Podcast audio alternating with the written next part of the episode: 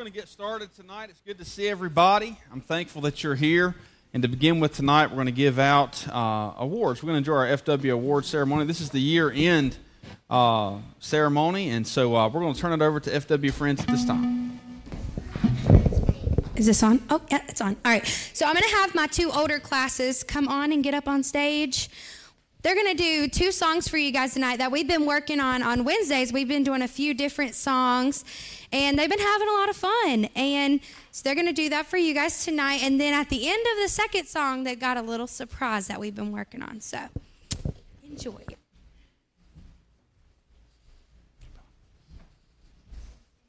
How are you? See you, man. Well, I hadn't seen him yet.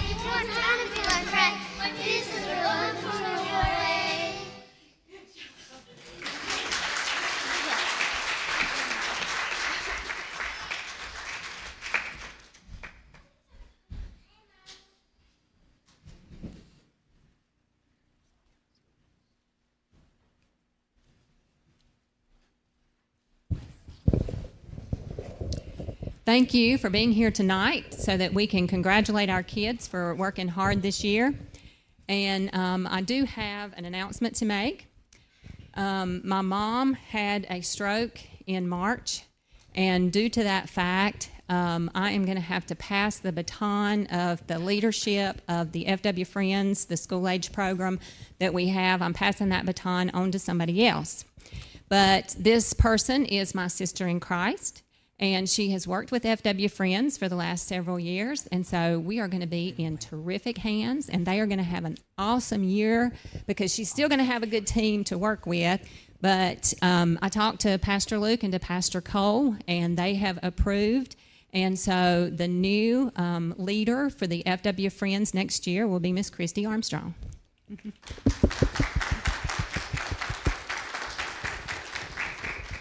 So your kids are going to have an awesome year next year. Okay, I have the three, four, and five year olds. So if they would come up, I'm going to try to get them all up here. I'm feeling brave tonight.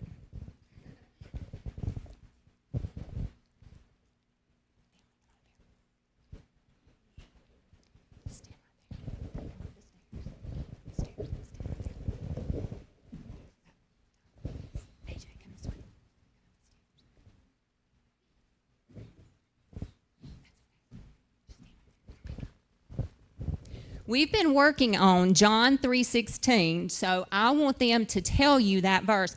And one of my students in her preschool or kindergarten class, I'm not sure which one, she learned John 3:17. So when we get there, we're going to drop out and she's going to tell you John 3:17 because it's important too. Okay, you ready?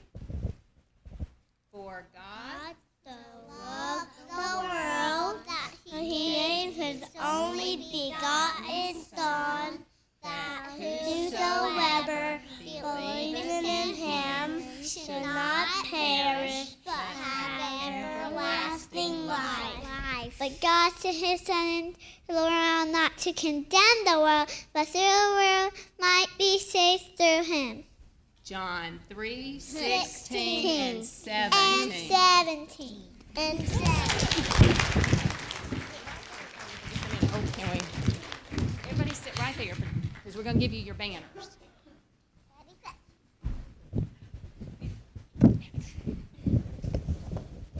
We're going to present our kids their banners, and then, um, boys and girls, listen to me for just a minute. Finley, turn around. Listen.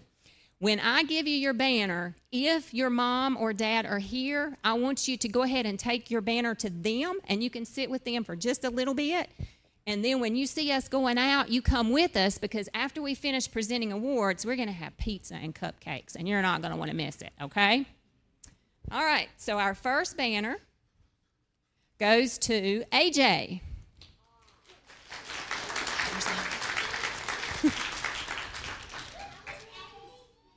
Our second banner goes to Anna.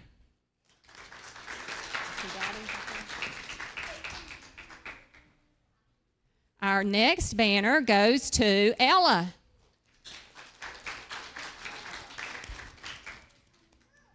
And then we have a banner for Finley.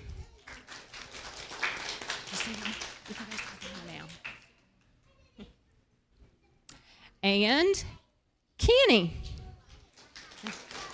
Kenny, go sit with, go sit with Mom a minute. Go sit with Mom a minute. Go take your banner.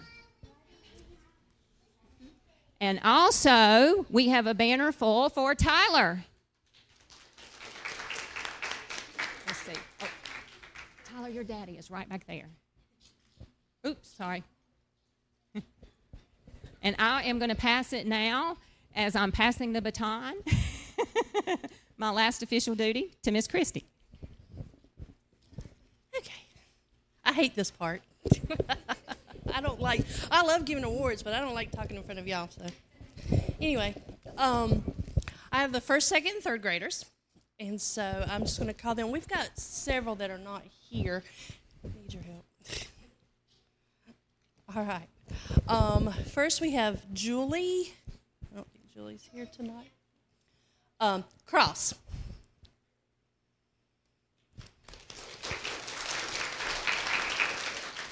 Taven.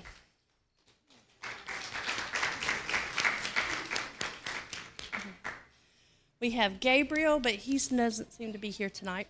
Annabella.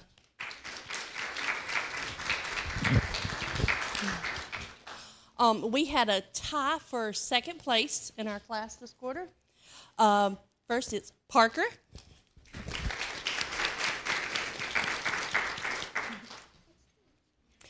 And also in second place was Tyler.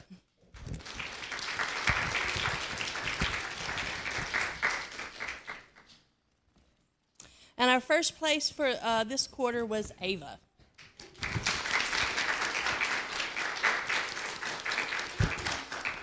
Um, now, we also um, give out yearly awards. Um, I'll do second place first. This person, she started in our class towards the um, end of last year, and we were working on the books of the Bible. And she said, I don't remember things very well. I was like, it's okay, we're going to learn them. Well, if you look at her banner, it's full of buttons because uh, she's always here. She always has her Bible.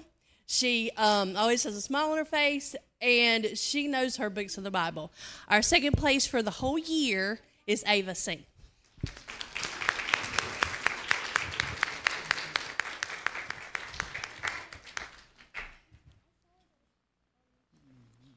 Um, now, in our class, the end of last quarter, we had like 10 kids in our class, and Miss Cindy had two, two to four. And so um, we asked a couple if they'd like to go ahead and move up a little early, just to even things out because too, uh, class too small or a class too big is no fun for them or to teach. Um, so then it came the end of the year, and Cindy and I tried to figure out what was the most fair way to do it. And um, this person, and the two quarters that she was in my class, she had the most points, um, still for the entire year. So first place goes to Hannah Grace.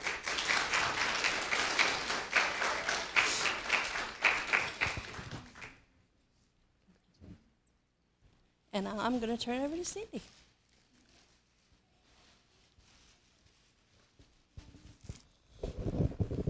Thank you. So, Misty and I teach the Mighty Oaks, fourth, fifth, and sixth grade. And our class isn't quite as fun as the others because we have to do a lot of thinking and a lot of writing, but we still have a good time. Will you hold these for just a minute? So, um, the kids have been working hard, um, and we've got banners to give out today, too. Now, Chloe Bear, I don't think she's here tonight. We'll make sure she gets that. And I do have to. Um, explain why some of mine are missing a name. So I went on vacation in December and all of my banners disappeared. So we, we started over. But anyway, Ayla also has some pins. So, Cross, will you make sure your sister gets this? Oh, great. Thank you. And then next we have Kylie. Is Kylie uh, out tonight? Okay. And let's see what else we have here. Camden Clark.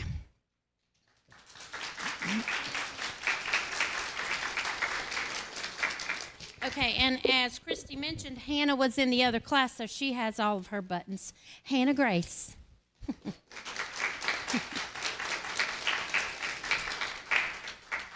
and then Tobin.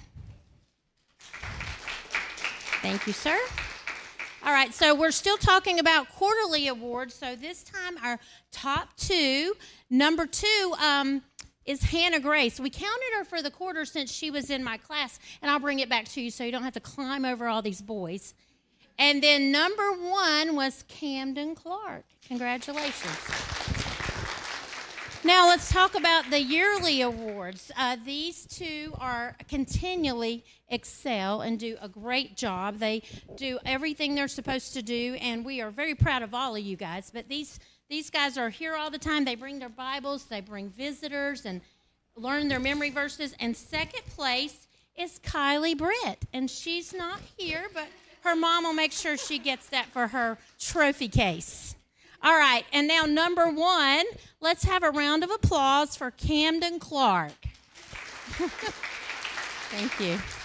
Congratulations. All right, I'm going to turn it back over to Miss Lori. We're finished. We'll turn it back over to Pastor Luke.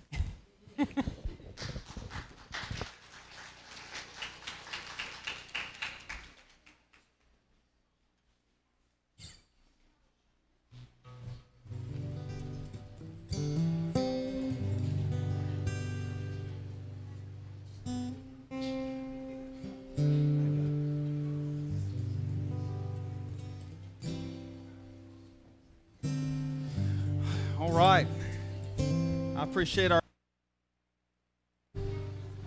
all the hard work they do.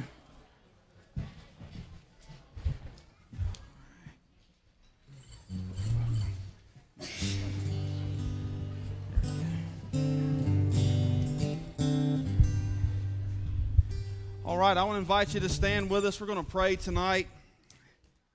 And uh, again, we thank the Lord for our children's ministry and the investment our teachers are making in our kids. And uh, what a blessing to hear from them tonight.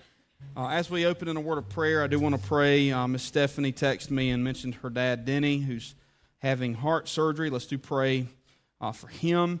And uh, I'm sure there are many other needs uh, represented here tonight as well. So as we pray, let's take those things to the Lord right now. Father, we love you. We thank you, Lord, for the opportunity to be here tonight. Lord, we thank you for our kids, for our teachers, and our, our children's ministry, and the investment they've made in the lives of these children. And God, we just pray that as they get older, they would grow up and love Jesus and serve Him with everything they have.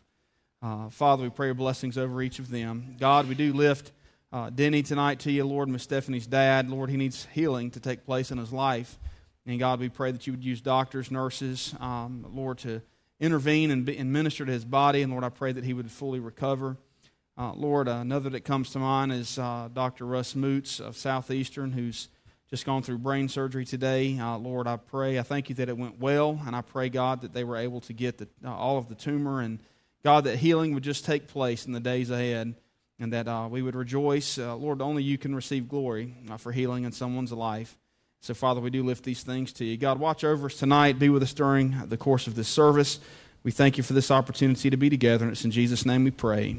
Amen.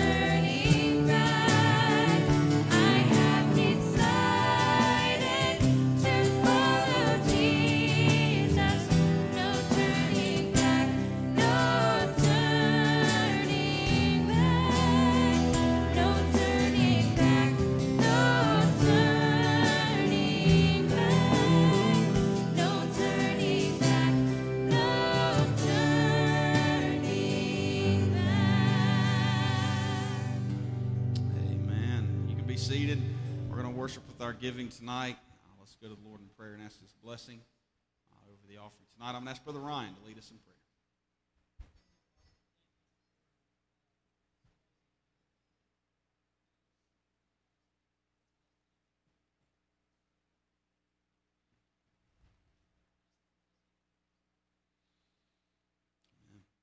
Amen.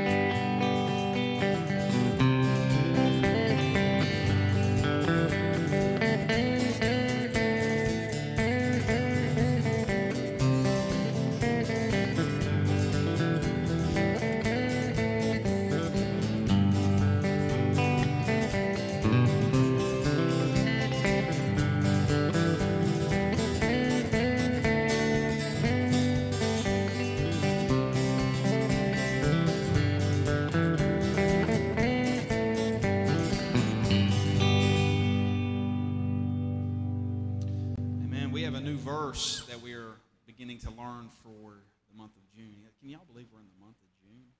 Good night, guys. Hey, we are almost halfway to Christmas. Uh, what a blessing. Let's uh, stand. We're going to say our verse for the month of June, and uh, what a reminder this is to us. So let's commit this to memory. Uh, let's say this together. In everything I showed you that by working hard in this manner, you must help the weak and remember the words of the Lord Jesus that he himself said, It is more blessed to give than to receive. Let's pray together. Father, we thank you, God, uh, for your word tonight. We thank you for the opportunity, Lord, to learn this verse together. And Lord, help us embrace that truth that Jesus shared. It's more blessed to give. Literally, we are happier when we give than when we receive. So, Father, tonight we just ask you, God, to work in our hearts our lives through uh, the singing, and Lord, through your word as it's preached here in just a moment. Lord, we thank you for each person here. You know what each person's carrying. Uh, Lord, you know what's on each of our hearts, our minds, and God, we just trust you with all of that tonight. Lord, we love you in Jesus' name. Amen.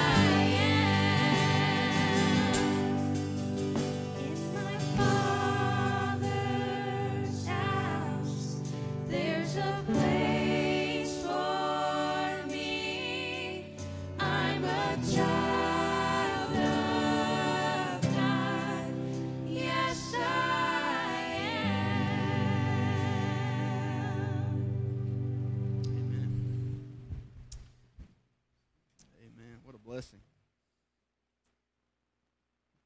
Aren't you thankful to be a child of God? I hope everyone here tonight is. Um, take your Bibles, go to Psalms 23.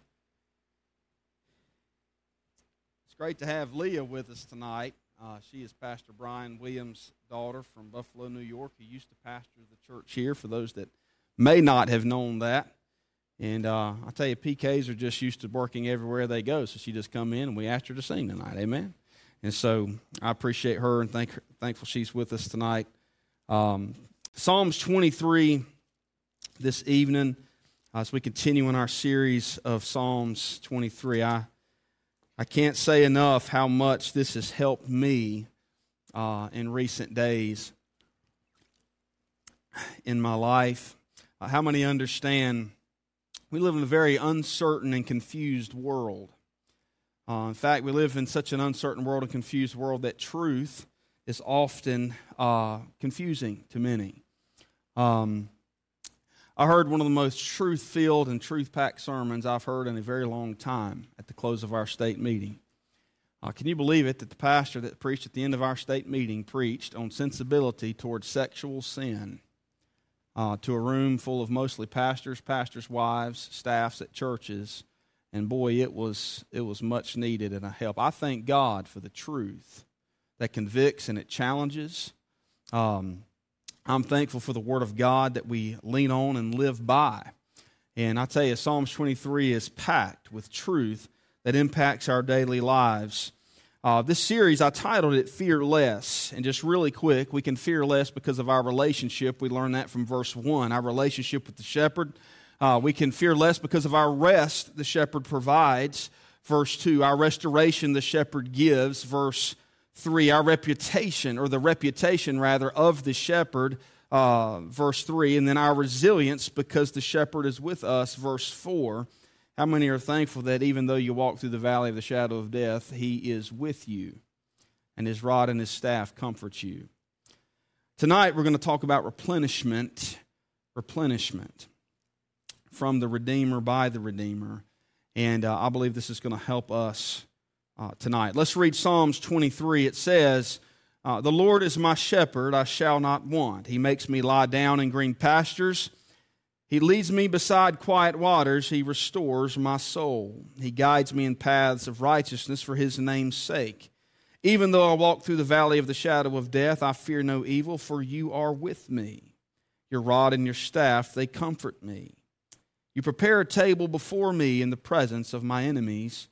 You have anointed my head with oil. My cup overflows. Surely goodness and loving kindness will follow me all the days of my life, and I will dwell in the house of the Lord forever. Tonight's focus is verse 5. You prepare a table before me in the presence of my enemies. My, you anoint my, have anointed my head with oil. My cup overflows. Again, in Psalms 23, we find what we need for every day of our lives. And I trust that you are learning that as we look at this verse by verse. Uh, and tonight, verse 5 is going to be our focus. In tonight's verse, we find uh, that our shepherd gives you and I everything we need in life to keep going. Um, I probably would say that there are, others besides myself in this room who have felt like giving up maybe at some point or quitting, maybe throwing in the towel and you wonder, how am I going to keep going? Well, verse 5, we learn that the shepherd gives us everything we need to keep going. Uh, a couple of years ago, I had the, uh, the worst idea that I've had in a long time, and that was for me and Amanda to hike Mount Mitchell. and uh, uh, not a great decision. No, I'm just kidding. It was, it was a good decision. A lot of, lot of, lot of exercise that day for sure. Uh, thankfully, we chose one of the easier paths, and uh, as we walked with our kids and, and family that met us up there, arriving at where we were trying to get wasn't too bad. But when we got to the end and we realized, you know what, we don't want to go all the way back, uh, we need to just go get the cars. So the men set out to go get the cars. And so we set out to go back uh, the way we came, and boy, it was uphill and uh, jumping over limbs and all kinds of stuff. It was uh, at points we had to stop and rest. Uh, at points, you're sitting there wondering, like, what have I gotten myself into? How much farther do I, do I have to go? Your legs are burning, you're tired, your heart's pounding. Uh, you ever uh, been in a, strenuous workout and your legs feel like jelly, just kind of wobbling? That's kind of how we all felt. How can we keep going? Often, sometimes, is the question we ask.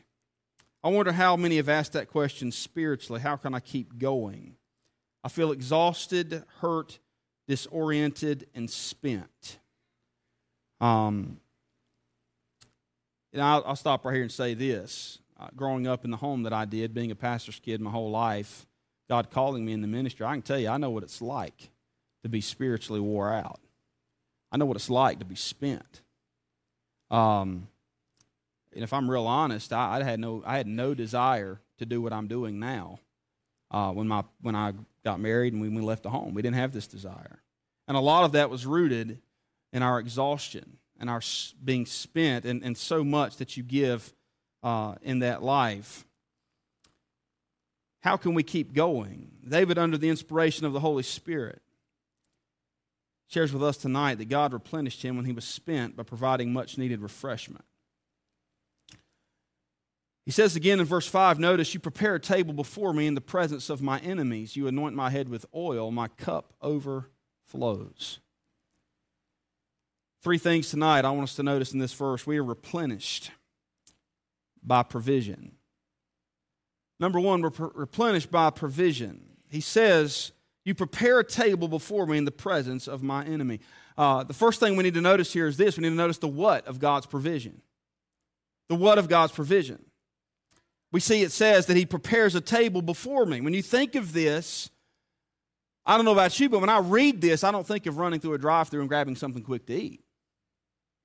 This isn't like going through McDonald's or Taco Bell and grabbing something quick for you and your family uh, on your way home. Don't think of eating out. Think of, you know, when you think of preparing a table before me, man, that's just, you think of like Thanksgiving lunch, you know? I mean, it's all this massive spread, everything's ready, prepared.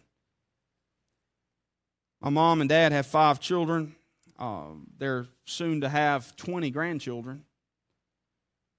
And none of those that are on the way is me and Amanda's. I'm getting too old for that. Look, it's, it's become a madhouse at Thanksgiving when you have that many people in the same place. But mom always, and my sister Katie has a lot to do with this, has the tables decorated, the candles, the fall decor, uh, the smell of, of smoked turkey, and all the sides and the desserts filling the, the fellowship hall. Someone prepared a table for this gathering. David says that you prepare a table before me. Now, try to uh, imagine this with me. You arrive home after an exhausting day at the office, your feet hurt, you're wore out. But there's a pleasant aroma filling the air. Someone's in the kitchen preparing supper. You lower the recliner, you get out of the chair to go see if there's anything you can do to help, but you're sent back to the recliner because the person says, I've got this handled. Let me prepare this for you. So you prop your feet up, you rest, you relax as this person prepares a meal before you. When it's done, you come to the table, and as you eat, your strength is replenished, your energy restored. That's the picture that David is painting of preparing a table before me. David's sharing with all of us that this is what God does for each of us. This is what he does for you and for me. He prepares a table before us. And it's important to notice that this is in the present tense. He's using the present tense. This is something that God continually does for his people. He prepares a table before them. This is a magnificent picture to tell you that, listen, God will replenish you. He will replenish you by giving you strength. As you are strengthened by a good meal, so you will be replenished by the Lord Himself when He prepares a table before you. That's the what of God's provision, but we also need to notice the where of God's provision. Now, this is interesting because He says, I prepare a table before you in the presence of your enemies. In the presence of your enemies. Who's the writer? All right, y'all wake up with me. I know everybody's, you know, it's been a long day. Some of you are tired, some of you are weary. Hey, look, I know what it's like. I really know what it's like to try to stay awake on a Wednesday night. I do back from the Chick fil A days and leading worship and all that, I get through up here and I come out here and sit right here on the second row to just try to stay awake. And uh, some nights I didn't quite stay awake, and then I get that dreaded question from Pastor Case and my father in law, What I preach on tonight? well, I know what we sang. you know, look, I get it. I know you're tired. But let's try to be awake to answer this. Who's the writer of Psalms 23? David. David's the writer of Psalm 23. We have we know that. We've learned that throughout throughout this series. We know that life for David was one battle after the other. We know that his life was anything but bliss on this side of eternity. Uh, we know he did not live a problem free life. In his early days, he was a shepherd. We know he was despised by his older brothers. We know he took out a lion and a bear. We know he confronted Goliath and killed Goliath. We know that Saul got jealous after he killed Goliath and sought to take David's life. Uh, we know that eventually King uh, David was anointed as king and he became king. Um, he inherited a divided kingdom. People were filled with resentment and trust issues. You stressed for David yet? I mean, this was his life. Anything but blissful. In his later years, David, David suffered as his family was torn apart. Because of abuse and violence and death, he had to run for his life. Not just from Saul, but his own son raised a revolt against him. And David had a rough time. How did David keep going? How did he keep going in his life of faith? How will you keep going in light of the many stresses, burdens, and problems you face in your life? All of the things that challenge you the anxiety, the depression, the loneliness, the uncertainty and insecurities that we battle and we face. Hey, look, and it's okay to be, to be real and authentic in church. Look, I, I, I've, i was very real last week as I talked about my own battle with anxiety and depression after Landon's passing. Look, I, I know what some of these things are like. I know what it is to like try to hide it as best you can from people, especially those closest to you. And we have a tendency to do that in the church anyway, don't we? We just like to hide, we hide that stuff. We don't want to let our flaws be seen. But God knows them all. And, and we have things that we battle. We have battles we face, just similar to David. We know what our stresses and our burdens are. God prepared a table for David. He replenished David's strength. Watch. Even in the presence of his enemies. He replenished his strength even in the presence of his enemies. And what God did for David, he'll do for me and you. Even in the presence of anxiety, God will replenish you. Even in the presence of, of loneliness, God will replenish you. And depression, God will replenish you. Even in the presence of grief, God will replenish you. These things that war against us that seek to zap us of our energy, God says, Look, I will prepare a table, I will replenish you. Look, whatever we find ourselves in in life, stressed, anxious, fearful, burdened, sad, lonely, depressed, poor, rich, exhausted, weak, or to the point of giving up, listen, God will replenish you wherever you're at. That is the point. He prepares a table before me, even in the presence of my enemies. That tells me wherever I'm at, God will replenish me. Now, I have a question here for us. Now, let's, let's put our thinking caps on again. What did the table mean in the life of Jesus Christ? What did the table mean in the New Testament when you come to the life of Christ? We see here the psalmist says, You prepare a table before me, even in the presence of my enemies. Jesus knew Psalms 23. What did the table mean in his life? Turn with me real quick to Matthew 26. Turn to Matthew 26 with me.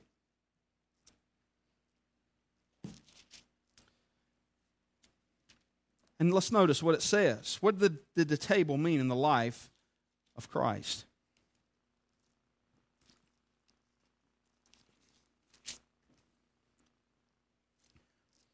Now look at verse 20 with me. It says, Now when the evening came, 26 and verse 20, now when evening came, Jesus was reclining at the table with the 12 disciples. He was reclining at the what? Table with the 12 disciples. As they were eating, he said, Truly I say to you that one of you will betray me. Behold, being deeply grieved, they each one began to say to him, Surely not I, Lord. And he answered, He who dipped his hand with me in the bowl is the one who will betray me. The Son of Man is to go, just as it is written of him, but woe to him by that uh, woe to that man by whom the Son of Man is betrayed. It would be, have been good for that man if he had not been born. And Judas, who was betraying him, said, Surely it is not I, Rabbi. Jesus said to him, You have said it yourself. While they were eating, Jesus took some bread, And after blessing, he broke it and he gave it to the disciples and he said, Take, eat, this is my body. And when he had taken a cup and given thanks, he said to them, saying, Drink from it, all of you, for this is my blood of the covenant, which is poured out for, the, uh, for many for the forgiveness of sins. We see here in Matthew 26, what did the table mean to Christ? Well, we see that Jesus did more than prepare a meal. Church, listen, he was the meal. He was the meal.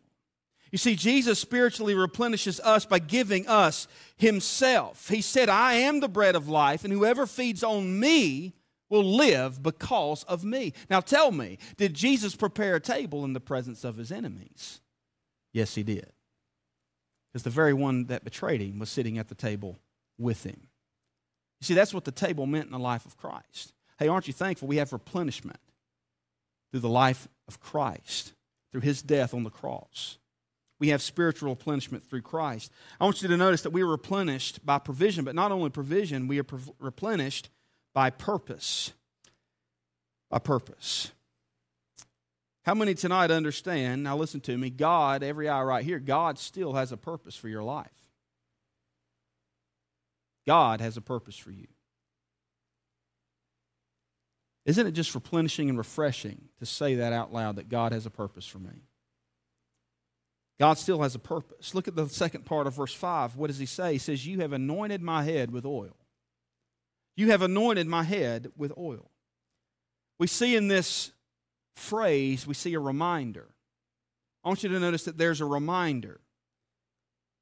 David says, You've anointed my head with oil. When you read the Old Testament, you come to understand that oil was used to commission certain individuals for the work of God that, that God had called them to prophets, priests, and kings were all anointed because, because God had given them a particular assignment.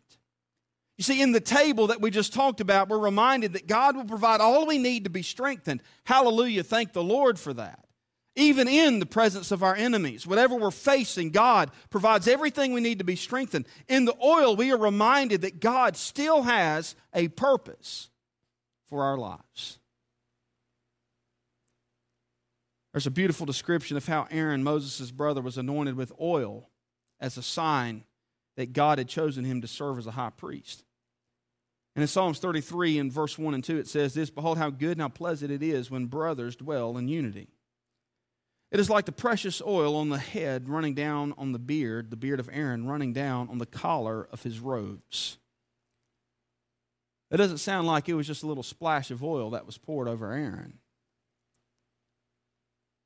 The anointing oil was poured over his head, it ran over his beard and dripped onto his collar, it soaked his robes. When David said, You anoint my head with oil, it's highly likely that he was thinking about the time when he was anointed as king. Samuel took the horn of oil and anointed him in the midst of his brothers. 1 Samuel 16 says this And the Spirit of the Lord rushed upon David from that day forward. Here's the point the oil is a reminder that God gives purpose, a calling, an assignment. Everyone in this room has an assignment from God, has a purpose from God for you living, for you being here. In the Old Testament, it's true, there were only a few that were anointed with oil. But can I tell you, in the New Testament, every believer is anointed with the Holy Spirit. That's not some special, uh, something special that's just given to pastors or, or, or religious elites. It's given to every believer. The Holy Spirit comes to indwell. We are anointed with the Holy Spirit. Look, David, there's a reminder here for David. Yeah, I have anointed you with oil. He's anointed my head with oil. There's a reminder, but there's also rejuvenation. Now, don't miss this. When you lose sight now, watch, when you lose sight of your purpose, and that often happens, doesn't it? We lose sight of what God wants us doing. And, and it's true, we can get wrapped up in all the religiosity of today and the rituals and all the stuff, especially in this area of the country. We can get wrapped up in all this stuff that we lose sight of our purpose. Our problems come into view, and our problems, the things, the situations, the circumstances of life can become our obsession. And, and truthfully, that's a painful place to be. When problems are our obsession, that's a tough life. That's a rough way to live life. A sense of purpose rejuvenated David. David's like, God's given me this work to do. I've been called of God, I've been anointed. Look, when we lose sight of our purpose, we become exhausted, drained, moody, and truthfully hard to be around. Isn't it true that we just we live in a culture where everything is supposed to be easier? Everything's supposed to be easier. How many of your lives, you don't have to raise your hand, but how many of your lives maybe got a little bit more complicated when smartphones were invented? Got a little bit more stressful. Everything in our culture is supposed to be easy, but yet it's not. Have so many distractions, we lose sight of our purpose. That's why we lack spiritual energy and fervor and excitement for the things of God anymore. You've heard me talk recently about God dealing with me about my perspective. Again, pastors have the hardest time, maybe of any, about keeping their perspective in the right place. But boy, God has rejuvenated my spirit in the last couple of months. And it's helped me fix my eyes on things that He's doing. To help me see that He's still at work in this world and He still has a calling on my life. He still has work for Luke to do. Look, church, He's got work for you to do. He's got a purpose for your life. Get your eyes refocused and regeared on what God desires for you to accomplish. It may not be a preacher or, or, or, someone who's up here in front of people. It may be somebody out in the, the workplace or just being a servant in the community. But do what God's called you to do, and you will find out very quickly there's no greater fulfilling place to be in life than when you're fulfilling God's calling on your life. See, God has work for you to do. Ephesians 2:10 the apostle Paul said for we are his workmanship created in Christ Jesus for good works which God prepared beforehand that we should walk in them. So write this question down. What has God called me to do? What has He called me to do? Do you know what God's called you to do? Because if we're not careful, we often pursue things in life. You know, when I, when I was younger, this was true of me. Young people, it could be true of you too. We often start out on some career path without even seeking God. We haven't even asked God, God, what do you want me to do? I about ended up in the Air Force, which wouldn't have been a bad thing. Wouldn't have been a bad thing. I, you know, I was pursuing owning a Chick fil A at one point. Wouldn't have been a bad thing to do that. But it wasn't what God wanted me to do. Look, find what God wants you to do, pursue his calling. Here's another question for us What did anointing mean for Jesus? I asked, What did the table mean for Christ? What did the anointing mean for Christ? Just a few weeks ago, I pointed us to a passage where Jesus walked into the house of a religious leader by the name of Simon. Y'all remember this woman? Her name was, y'all remember? Mary, who walked in and broke open a jar of perfume, of ointment.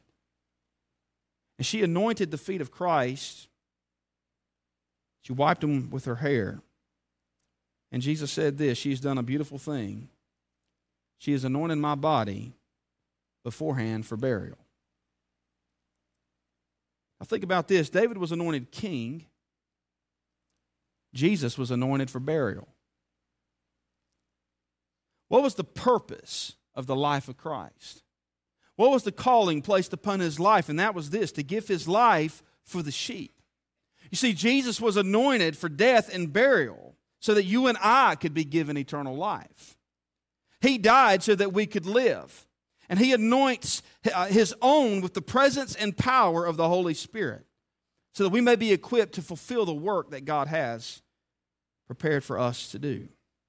Look, we're replenished through provision, we're replenished through purpose. But notice number three, and lastly tonight, we're replenished through praise. Through praise. Notice the last part of verse 5. He says, My cup overflows or runs over or King James runneth over. My cup overflows. Now, take really quick, quick note of these things. I want you to notice a life crushing mentality. A life crushing mentality. Uh, you want a miserable existence? Here it is. You want a miserable existence? This is, this is a miserable existence. There's a depressing view of Christianity that we can all fall into. I think we'll all find ourselves, look, we've, we have fallen into this at some time in our life of faith, our journey of faith. I know that I have, and it affects everything. And it goes something like this In this life, you're going to be troubled on every side. In this life, you're going to have problems everywhere, and somehow you got to get through it. Somehow you got to make it through this. You have to persevere. You got to stick it out. You have to put up with it. And if you do, you'll be blessed in the end. When your life in this world is over, you will go to heaven and then you'll experience joy. Hey, that's a true statement. That's a wonderful thing. But I can tell you, as God is changing my perspective, there's a, there's a difference in the way we need to think here. This depressing view essentially says life stinks. you know, life stinks. We need to endure it, but heaven's coming. Heaven's coming. But this isn't what David's saying here. David in this verse is not saying life stinks. I've already ex- ex- explained again everything David's gone through in his life. He's not saying life stinks. He's saying my cup overflows. How many understand Christians ought to exhibit some joy in this life? We ought to exhibit some type of excitement in this life because we serve the creator of it all who's given us freely all things to enjoy, the Apostle Paul said. And so David is no way here saying, uh, Look, be depressed, life stinks. He is saying, My cup overflows. So a life crushing mentality is to think that every day of my life is going to stink until I get to heaven. And that's truthfully, that's where the devil wants you to stay at because would you agree that it's kind of hard to be used when you're living every day with that mentality? Nobody wants to serve a God that every day of your life on this earth stinks. And so if you're living life in such a way that you're portraying every day of my life stinks, nobody's attracted to the God that you serve. And so, boy, that's a life crushing mentality. Hey, but look, there's a life changing mentality that we can have.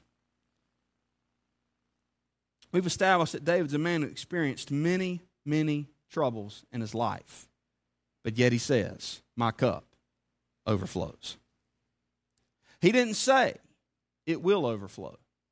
He didn't say that at some point in the past it overflowed. In the present, my cup overflows. In this world, with all that I face and all that I suffer. Now, watch, in the context of our passage, even in the presence of my enemies, even as I walk through the valley of the shadow of death, even as the shepherd has to make me lie down and rest because I'm afraid sometimes. Even in spite of all these things, my cup overflows. That's a life changing mentality. My cup overflows. In John 16 33, Jesus said this He said, These things I have spoken to you, that in me you may have peace. He said, In the world, you're going to have tribulation. There's the reality. There's going to be problems in this life. Jesus doesn't beat around the bush, shares that reality with us. He said, In this world, you're going to have tribulation, but he said, Take courage. He said, Be encouraged because why? I have overcome the world. Can I ask you a question tonight, church? Listen to me and respond audibly to this for me and with me.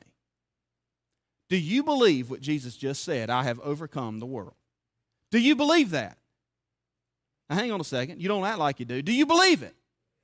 Yes. Then look, there's all in that one phrase. We have reason to live with joy every day of our life because this life, in this world, He has overcome it all. No matter what I face, I'm an overcomer because of Christ who has anointed me with the Holy Spirit. John 15, 11 says this These things have I spoken to you so that my joy may be in you. Watch, and that your joy may not, or may be full, not half full, you're not lacking any joy here, so that my joy may be full. So, here on the count of three, say this with me My cup overflows. One, two, three. My cup overflows. Look, it's a life changing mentality. You remember back during COVID, the toilet paper shortage? Y'all remember that? I took a picture of shelves. Hey, y'all know I walked in Walmart today. You know, they're out of TV dinners. Can you believe it? I walked down the TV dinner aisle. There ain't no TV dinners. I was looking for a quick meal. Man, there was toilet paper shortage. There was the sanitizer, the cleaner, the cleaning uh, shortage. And so what happened was there were rules implemented to keep. Y'all remember? Y'all could only get so many. You know, you you know, you get like two packs of toilet paper. So I take my two out to the car and I go sit in the car, send Braden in, go get two more. You know, I mean, I mean, we, we had to stock up, you know. They implemented rules. They weren't followed very well. I'm just kidding. I really did not do that. Don't I really didn't. I was completely kidding. But they implemented rules to give a fixed allowance to consumers. Now listen, here's why I just I'm a little being a little comical, but the blessings of God given to us in Jesus Christ, watch, are never rationed. Never. You never come to God and he runs short on mercy and grace. Never. He never tells you you can have this many or this much. Never happens. He always has mercy and grace and strength and patience, kindness, love, gentleness, self control, etc. From the overabundance of His grace, we have received one blessing on top of another, and His grace just keeps on coming. It overflows in our life. What a blessing to be His child. Isaiah 55 7 Let the wicked forsake his way and the unrighteous man his thoughts, and let him return to the Lord. Now, watch this, and he will have compassion on him. And to our God, watch, he will abundantly pardon. I find it interesting that the prophet Isaiah, under the inspiration of the Holy Spirit, didn't just say he will pardon, he said he will abundantly pardon. And then in Ephesians 3.8, he says, or uh, Psalms 130, 137, he says, O Israel, hope in the Lord. For the Lord there is loving kindness. In the Lord there is loving kindness. And with him, watch, is abundant redemption. Again, not there's redemption, there's abundant redemption. Ephesians 3 8, to me, the very least of all the saints. This was given to preach to the Gentiles. This faith was given to preach to the Gentiles the unfathomable riches of Christ. The unfathomable riches of Christ. John 10 10, Jesus said, I have come to give you life. And I've come to give you life. What? More abundantly. It's a life changing mentality. Y'all remember the story of the prodigal son?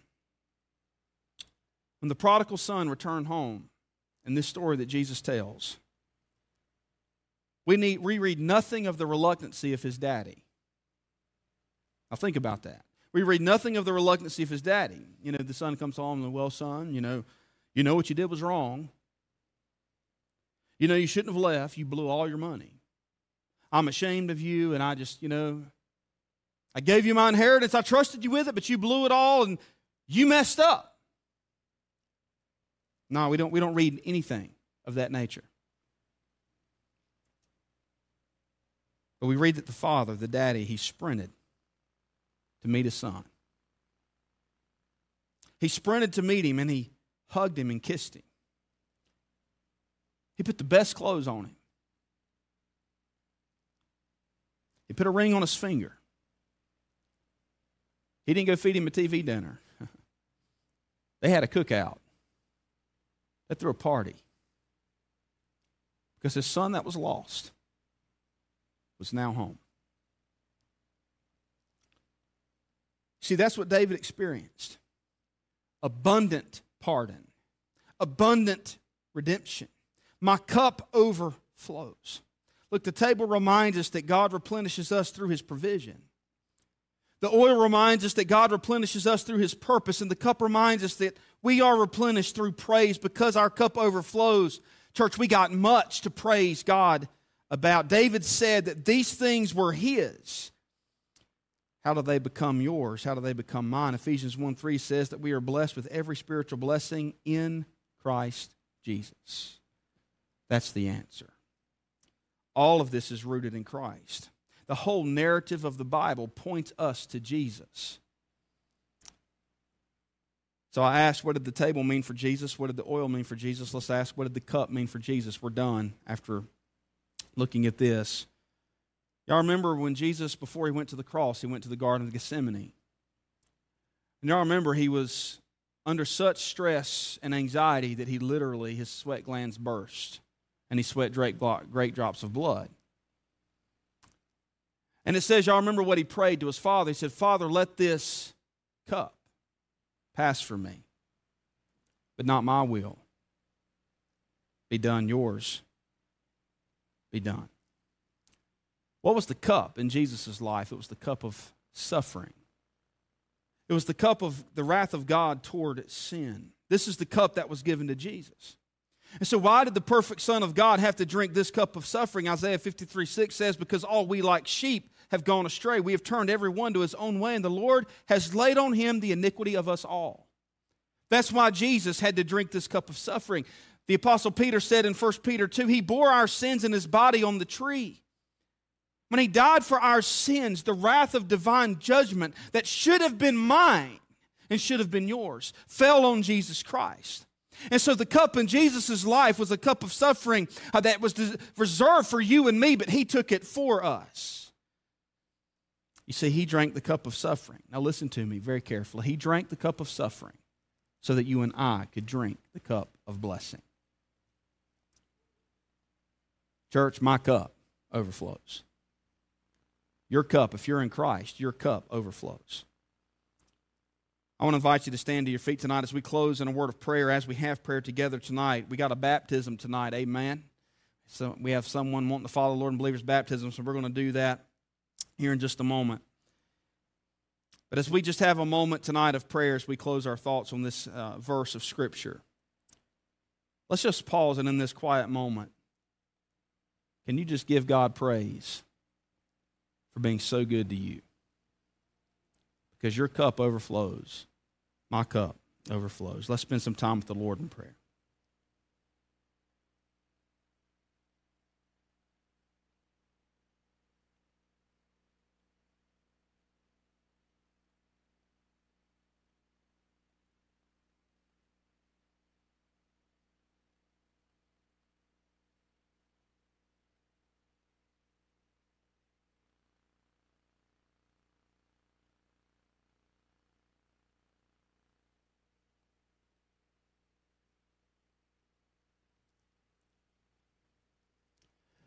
Father, tonight we thank you, God, for being so, so good. Lord, I thank you for your word, and, and Lord, how the truth of this psalm is just really, really uh, challenging my own heart and life. And Lord, I can see it changing me in so many ways. And God, help us to realize that our cup overflows. Lord, no matter what we face in life, what valleys we walk through, what enemies surround us, uh, God, when we feel anxious and fearful, our cup overflows. And God, I'm thankful for Jesus who died on the cross for all sin, that he paid the price that we could not pay. God, I'm thankful that anyone who calls on his name can be saved, no matter what they've done, where they've been, Lord, how bad they think they are. Our Lord, Jesus died for all, and he can save anyone who will call on his name. So, Father, we thank you tonight for redemption through Christ. Uh, Lord, we thank you that you give us strength for our journeys, no matter, uh, Lord, where we're at. Uh, Lord, you prepare a table before us.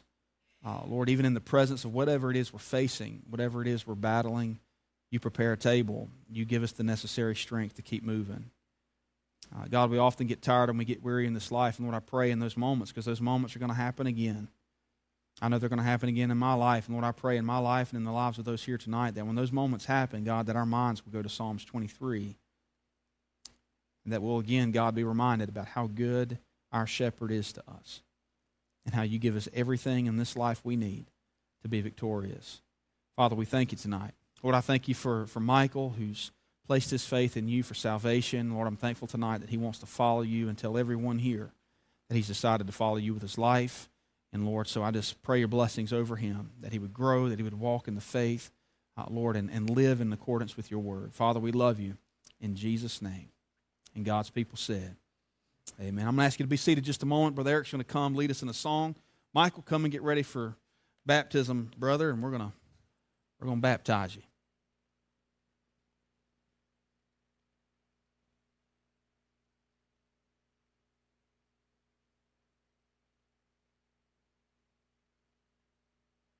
2.30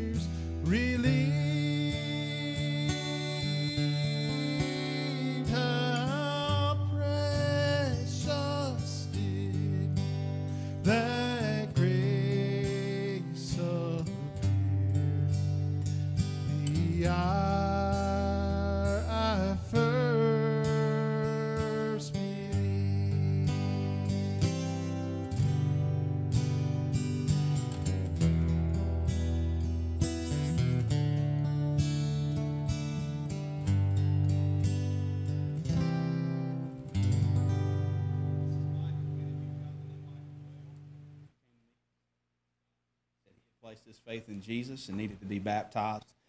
And he works a lot of Sundays. Could we do it on Wednesday? Man, we'll, we'll do it on a Wednesday. And so I'm thankful for Michael's faith in Jesus. Michael, have you decided to follow Jesus Christ with your life? Yes, sir. It's therefore my privilege, my brother, to baptize you in the name of the Father and of the Son and of the Holy Spirit. Buried in his life. Praise the Lord for newness of life.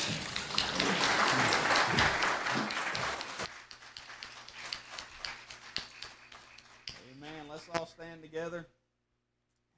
Amen. He wasn't awake. He is now. It's a little chilly in here. I think the air conditioning got to it. But thank y'all for being here tonight. And uh, y'all are a blessing. I'm going to ask uh, Brother Fred if he will to close us in prayer tonight.